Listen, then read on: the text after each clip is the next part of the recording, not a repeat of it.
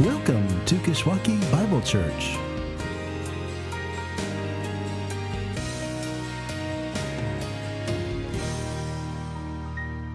Well, good morning. Like Adam said, we're just getting into this series on Jesus' Sermon on the Mount, getting into this series we've been calling Upside Down Kingdom, in which we've been considering what Jesus said living in God's kingdom under God's king looks like.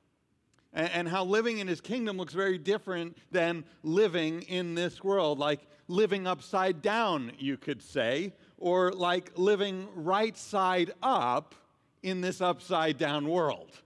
We saw that last week as we considered what it looks like to be blessed. That rather than the rich and the famous in Jesus' kingdom, he says it's actually the poor in spirit to whom the kingdom belongs the mourners and the meek, the merciful, the pure in heart, and the peacemakers and the persecuted. That these are the ones who are truly blessed because to these belong the benefits and blessings of the king. Well, today we're going to see this again, this upside down nature of life in the kingdom, as we turn our attention to joy.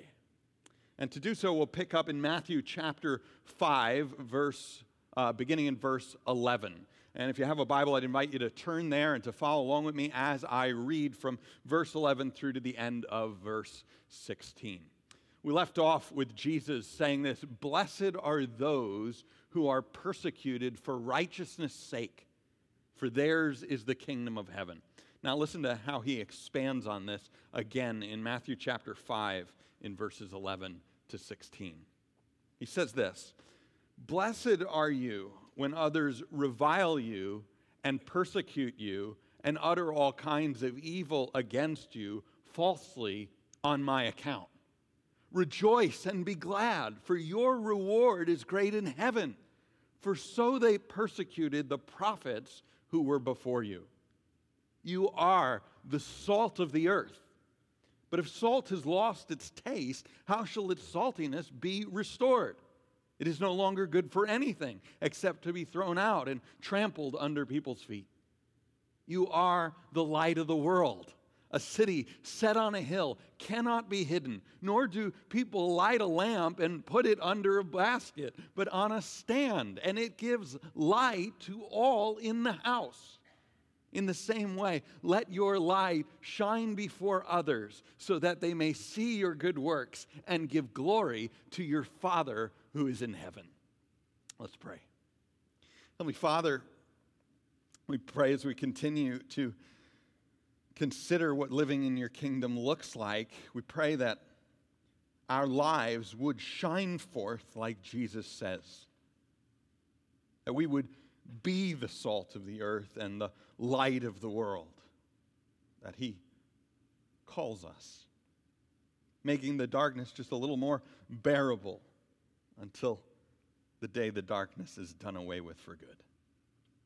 And we pray that in doing so, when persecution comes and we are reviled and spoken ill of on Jesus' account, we pray that in it we might rejoice and be glad, because greater is our reward in the one who sits in heaven. And it's in his name that we pray all these things. Amen. Well, the joy of cooking is widely recognized as America's favorite cookbook. Our copy is of the two 2006 75th anniversary edition. The dust jacket has sadly uh, been lost, is no longer with us, but, but, but we have what's left at home, and it is, it is much loved and much abused. Uh, another edition's been published since in 2019 by the, the original author's great grandson, and, and currently over nearly 20 million copies are in print. Even Julia Child learned to cook from the joy of cooking. But you may be interested to know that the original author, Irma Rombauer, didn't write this book out of joy, but in the hope of restoring joy to an at that time rather joyless life. You see, when Irma Rombauer turned to write the first edition of this cookbook back in 1931, she did so as a way to cope with the loss of her husband, to whom she'd been married for over 30 years at that point, but who had taken his life after losing nearly everything in the Great Depression. And Mrs. Rombauer wrote and self published that first edition in an attempt to recapture a measure of the joy she had lost. In a sense, recognizing that joy in life as much as in cooking is wrapped up not so much with the hard work or hardships along the way, but with where they take you in the end. Because if we're just being honest, and I'd ask the cooks in the room to just be honest for a second, that's how cooking is, isn't it? I mean, sure, you can enjoy a measure of it along the way, but the joy isn't really in the process. It's wrapped up essentially with the product. So that the, the process of tenderizing the chicken, for instance, and dredging it in the flour and dipping it in the egg and covering it in the breadcrumbs and, and getting that all over your hands and your clothes and your kitchen. What makes it worth it is not the mess that you've got to go through, but the chicken parmigiana that you end up with in the end, right? Well, according to Irma Rombauer, and Jesus also. So too in life. The only difference for Jesus, of course, is that in his upside down kingdom, one's joy is not only wrapped up with where you are for now, it's about where you're headed for good. Not just with where you land in this life, but with where you end up in the life to come. And, and that's what Jesus is getting at in these verses in Matthew chapter 5 when he says in verse 11, Blessed are you when others revile you and persecute you and utter all kinds of evil against you falsely on my account. When you go through the, the hardships, blessed are you. Really, Jesus? Yes. In fact, rejoice and be glad, he says. Take joy in it. Find the joy in it. Why? For your reward is great in heaven for so they persecuted the prophets who were before you. So set your joy on what's to come. But just like with cooking, where the joy to come is often slid into the oven, as it were, and tick, tick, ticking away until completion. That doesn't mean that in the meantime, there's nothing left to do. No, like any good cook, Jesus says, just like those prophets of old, while, while we're still living here on earth and looking forward to that joy in heaven, while we're still in the kitchen, so to speak, there's still work to be done. And Jesus uses two images to describe that work, comparing his followers to salt and light. And that's what I want to take the rest of our time this morning considering what it means to be salt and light and what it looks like to have one's joy set on what's to come, even as we continue the good work in the meantime. First, let's look at what it means for us to be salt, which, forgive me as just an ode to some of my fellow elders isn't meant to be an insult or an assault, but is meant actually by Jesus to be a compliment. It's actually meant to make you do somersaults, right? This is a compliment by Jesus that we are indeed the salt of the earth. When he says in verse 13, You are precisely that, the mm-hmm. salt of the earth. What does that mean, though, that we are the salt of the earth.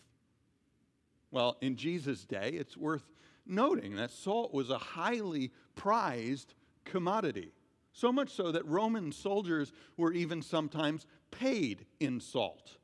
That even thought uh, that that's even thought by some to be the etymology of the word soldier, coming from the Latin sal dare, meaning to give salt. And, and it's certainly where we get the word salary from, from salarium, which, which referred to a soldier's allowance to buy salt. And so you'd speak of whether a soldier was worth their salt. Because again, salt in, in the ancient world was a highly prized commodity. So it's not as much of an insult as calling us sheep, right? This is a compliment. Just think of the routes established around the Roman Empire for the salt trade, right? And in part, salt was so highly prized because it was used for so many different things. Maybe not the 14,000 ways it's reportedly used today, but still, for everything from ritual sacrifices to the cleansing of wounds and the cleaning of newborn infants and, and for flavoring food. So you get a word like salad from the salt that was added to flavor it. But perhaps the use that's most in view here of, of all those possible uses, the, the use that's in view here by Jesus is the use of salt as a means of preservation. Right? Because before the days of artificial refrigeration, the principal way to preserve food was to treat it with salt. And so salt became a symbol of power in the ancient world because it allowed armies to travel great distances with the, their provisions intact. And it allowed explorers to sail the seven seas and to discover new lands because their food wouldn't spoil. Salt was a, a preservative. In many ways, the preservative. So that Jesus is saying in the same way, those living under the king while awaiting the kingdom act as a preservative of the world. You are the salt of the earth, meant to benefit it in so many ways, but not least by preserving it from just rotting away. And really, there's so many examples in history of what that looks like for Jesus' followers. But let me point you back to, to one in those Roman days when, around the year 250 BC, a, a, second great epidemic that, that we don't know exactly what it was, but a second great epidemic, epidemic uh, was sweeping across the empire and at its height was claiming the lives of some 5,000 individuals a day and that's just in the city of Rome. 5,000 individuals a day, ultimately wiping out nearly a third of the population.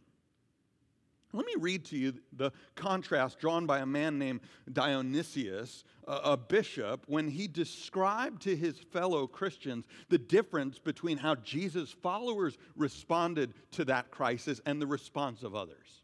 This is what Dionysius says. He says, Most of our brother Christians showed unbounded love and loyalty, never sparing themselves and thinking only of one another.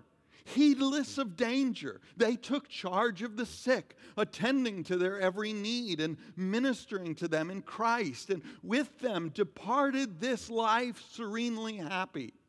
For they were infected by others with the disease drawing on themselves the sickness of their neighbors, cheerfully accepting their pains as their own. Many, in nursing and curing others, transferred their death to themselves and died in their stead. The best of our brothers lost their lives in this manner, he says. A number of presbyters, deacons, and, and laymen. I hope that's not our fate of our deacons, but deacons and laymen winning high commendation so that death in this form and the result of great piety and strong faith seems in every way to equal the equal of martyrdom. Others, he says, behaved in the very opposite way. At the first onset of the disease, they pushed the sufferers away and fled from their dearest, throwing them into the roads before they were dead, and treated unburied corpses as dirt, hoping thereby to avert the spread and contagion of the fatal disease. But do what they might, they found it difficult to escape. It's interesting that as much, a, as much loss as, as the Christian community must have sustained for their benevolence, sociologists will actually point back to their actions here as, at least in part, of what led to the great explosion of Christianity afterwards. After all, just think of the testimony to an unbelieving dear old dad after his family throws him out on the streets before he's even dead, only to be nursed back to health by believers who didn't even know him. Just part of what it looks like to be the salt of the earth. So Dionysius says, other people would not think this a time for festival, but far from being a time of distress, it was for us, he says, a time of unimaginable joy, looking forward to what was to come while doing the work left to be done. But note Jesus' words in verse 13 that if the salt has lost its taste, its saltiness, by somehow becoming adulterated, or in this context, giving in to the pressures from persecution.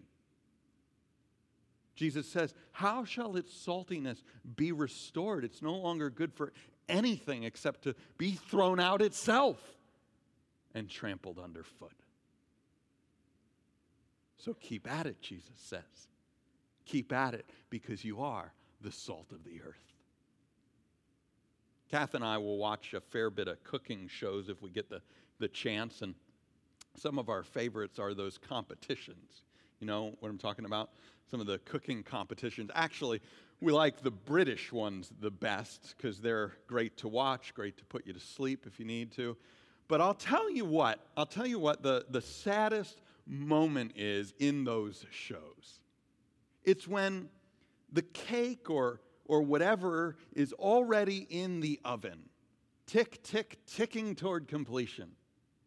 But rather than focusing their attention on the icing or what have you, getting the, the, the plates ready or the platters set, the participant spends all their time back hovering over the oven as if they're somehow going to help it out. When it actually, all they're doing is proving that they don't really trust what's to come. So Jesus says, keep at it for the joy set before you. Because I'm the one who cooked the cake, he says. I'm the one who's cooking the cake. I'm the one who's going to see it cooked through. And you, for now, you can focus on what's left to be done as the salt of the earth, because that's what you are.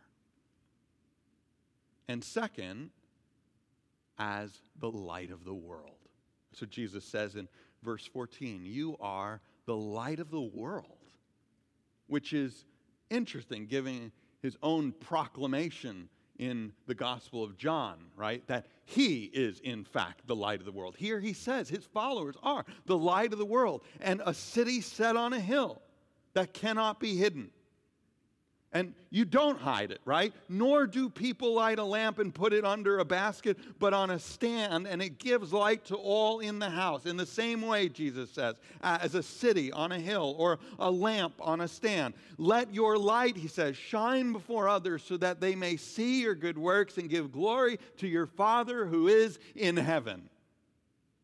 Because you are the light of the world which Jesus said at a time it be worth remembering. Before Edison had perfected the light bulb, before LEDs were around, right? And, so a city with even its faint lights back then would produce light not just for itself, but for those living many miles away. Something we wouldn't really even appreciate in our day and age, would be hard pressed to appreciate, but back then would have meant a whole lot. Say, if you spent the dark hours of a day in the countryside watching over your flock by night. Because if an overcast sky happened to roll in, you wouldn't be able to see your hand in front of you. And that light on the horizon, as faint as it might be, would bring a whole lot of comfort against whatever might go bump in the night. Hate the dark. I hate it. The pitch black dark. Because it's the unknown, and in many ways marks the unknowable, the uncontrollable. But a little bit of light can go an awful long way. And isn't it amazing that Jesus says, that's us? That's who we are. That in the darkness, we get the privilege of being the light of the world like a city set on a hill, like Jerusalem was supposed to be. What an indictment against what it was not in Jesus' eyes. Like Jerusalem was supposed to be, or a lamp set on a stand, which wouldn't make sense to put under a basket, not least because you'd burn the house down, right? In Jesus' day, these lamps had open flames, right? You burn the house down. So what do you do? You put it on a stand way up high where the kids can't get to it, right? You put it on a stand so it can light the whole room and give light to anyone in it. like that, we're meant to give light to all around. Again, to push back the darkness and to bring comfort before the day finally dawns. What, what is it that shines through us? Well, Jesus says it's our good works, seen by others for which they give glory to God in heaven. Which has to refer back to all of what Jesus just got done saying, right? Not in these verses, but in the ones that came before them. That we shine as we embody the poor in spirit recognizing our own spiritual bankruptcy as those who mourn over it and, and the spiritual bankruptcy of our world, and as those who are meek in our relationship to God and then merciful in our relationship with others. And as those who shine that light on the darkness of this world like Dietrich Bonhoeffer, the pastor, prophet, martyr, spy who, who dared to stand against the Third Reich. Like Dr. Martin Luther King, the spokesman of the civil rights movement, or Harriet Tubman, who, who escaped from slavery only to make 13 return voyages to rescue some 70 others of her friends and family from slavery themselves like Corrie ten Boom and William Wilberforce and countless others, not because they always had a buttoned up theology of God, but because in life, and often to the point of death, they and those like them chose to stand with God. Despite the very persecution that Jesus said would come for doing so. Because you can't push against the darkness and expect the darkness to be happy about it. You can't push against the darkness expecting that the darkness isn't going to push back. A lot of people make their living by the darkness, make their loving by the darkness, but they are lost in the darkness. And yet, with our joy set firmly on what's to come, we too can be about the business of the work of pushing back. The work that's left to be done, making the icing for the cake, so to speak, as the salt of the earth and the light of the world, preserving it with a, with a measure of goodness and pushing back against all the badness. Because again, your, your joy is set in heaven. Your reward is in heaven, Jesus says. Wrapped up not only with where you are for now, but with where you're headed for good. Not just with where you land in this life, but how much more, how abundantly more it's wrapped up with where you end up in the life to come. Me suggest, though, that this joy that we're to rejoice in, this reward, isn't simply about a somewhere, but about a someone. And that's because heaven for Jesus is all about who's there. Interesting now for us that it's Jesus himself sitting there. But for Jesus, it's, it's, it's all about who's there. Notice, Jesus says back in verse 10 Blessed are those who are persecuted for righteousness' sake, for doing what's right. Persecuted on my account, he'll say. Why? For theirs is the kingdom of heaven. For, verse 12, their reward is great in heaven. That's where he starts. But where does he end? By pointing out that our good works for which we're persecuted as the salt of the earth and the light of the world that they bring glory to the one who is in heaven. Our great God our joy and our reward.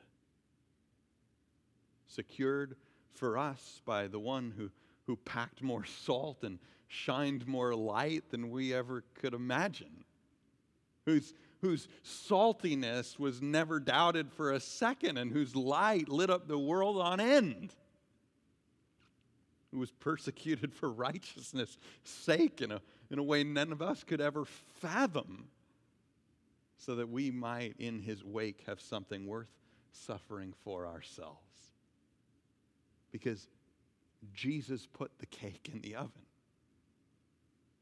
And he set the time tick, tick, ticking toward completion so that all we got to do as his followers, what we're called to do and invited to do and empowered to do in him, with our joy set on the one we will someday be with, all we got to do is prep the icing.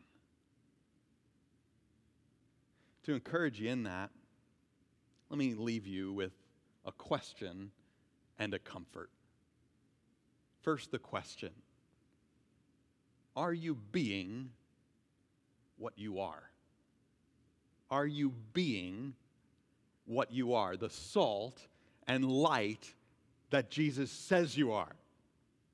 Because these are indicative statements, right? These are statements of fact. You are, if you are in the kingdom, under the king, you are the salt of the earth and the light of the world.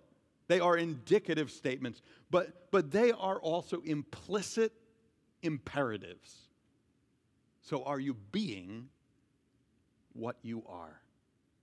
Doing what's left to be done, and doing it in, let me just suggest, specific ways. Because sadly, we can often drift into this sort of Miss America mentality where all, all, we all know the right answer, but are doing very little about it in the sense that we all want world peace, right? Everybody wants world peace, but we're doing very little to, to proactively go after, be a catalyst for peace even in our own lives, with our own relationships, with the ones that are closest to us, where our lives are most broken, right?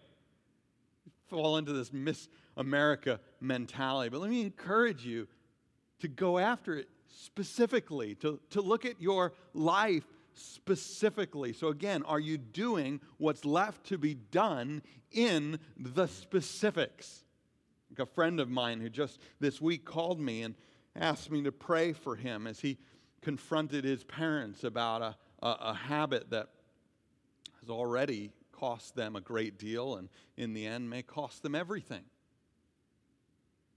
Or like another who's working right now on cracking the sex trafficking issues in Chicago, one out of 24,000 victims at a time, one by one. Or, or maybe for you, it's a little closer to home. Maybe it's pressing into that relationship with your neighbor that you've thought about a lot but never actually moved on. Maybe for starts by just asking their name if you're at that place and maybe a little bit about their story and opening up the opportunity to share a little of yours. Or maybe it's by signing up with We Care down in DeKalb or Love Inc. or Neighbor's House, devoting one afternoon a week for this spring semester to, to joining others in the cause of, of being salt and light together. But either way, whatever it is, starting with your relationship with God and working outward to your relationship with family and friends and members of your community and beyond, the question really is are you being the salt and light that you are? That's the question. And here's the comfort for those who are being salt and light and receiving the kickback for it. Know that the cake is already cooking. And tick, tick, ticking toward completion. So, so, so set your joy, which is hard to do when you're getting the kickback.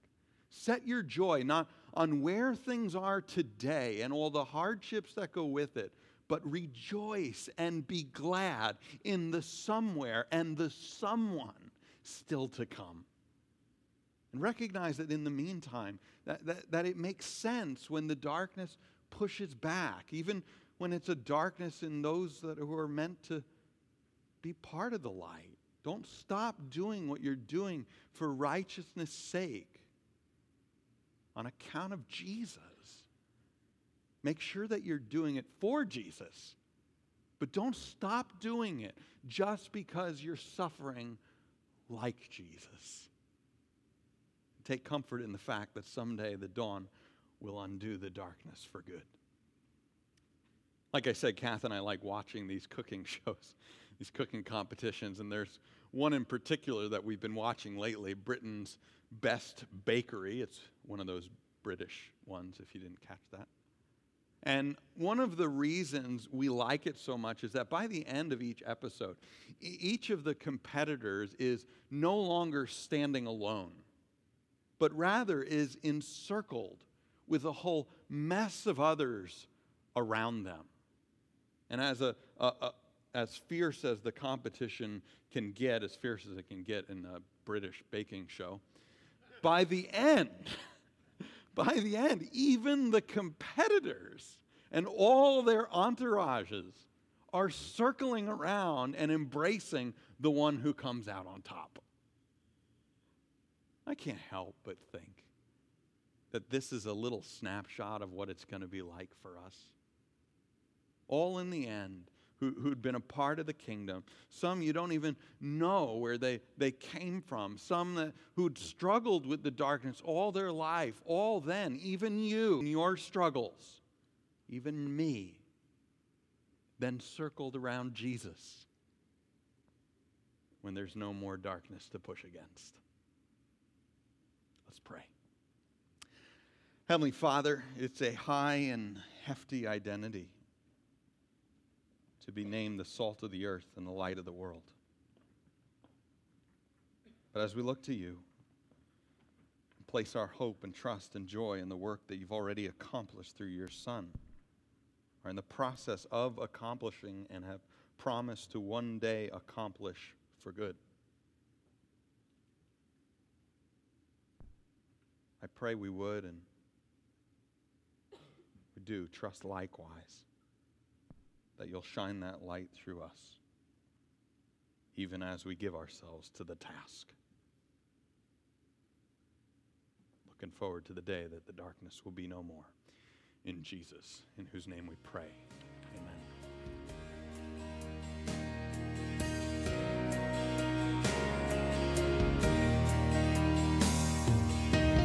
For joining us. For more information about our church, please visit our church's website at kishbible.org. That's K I S H Bible.org.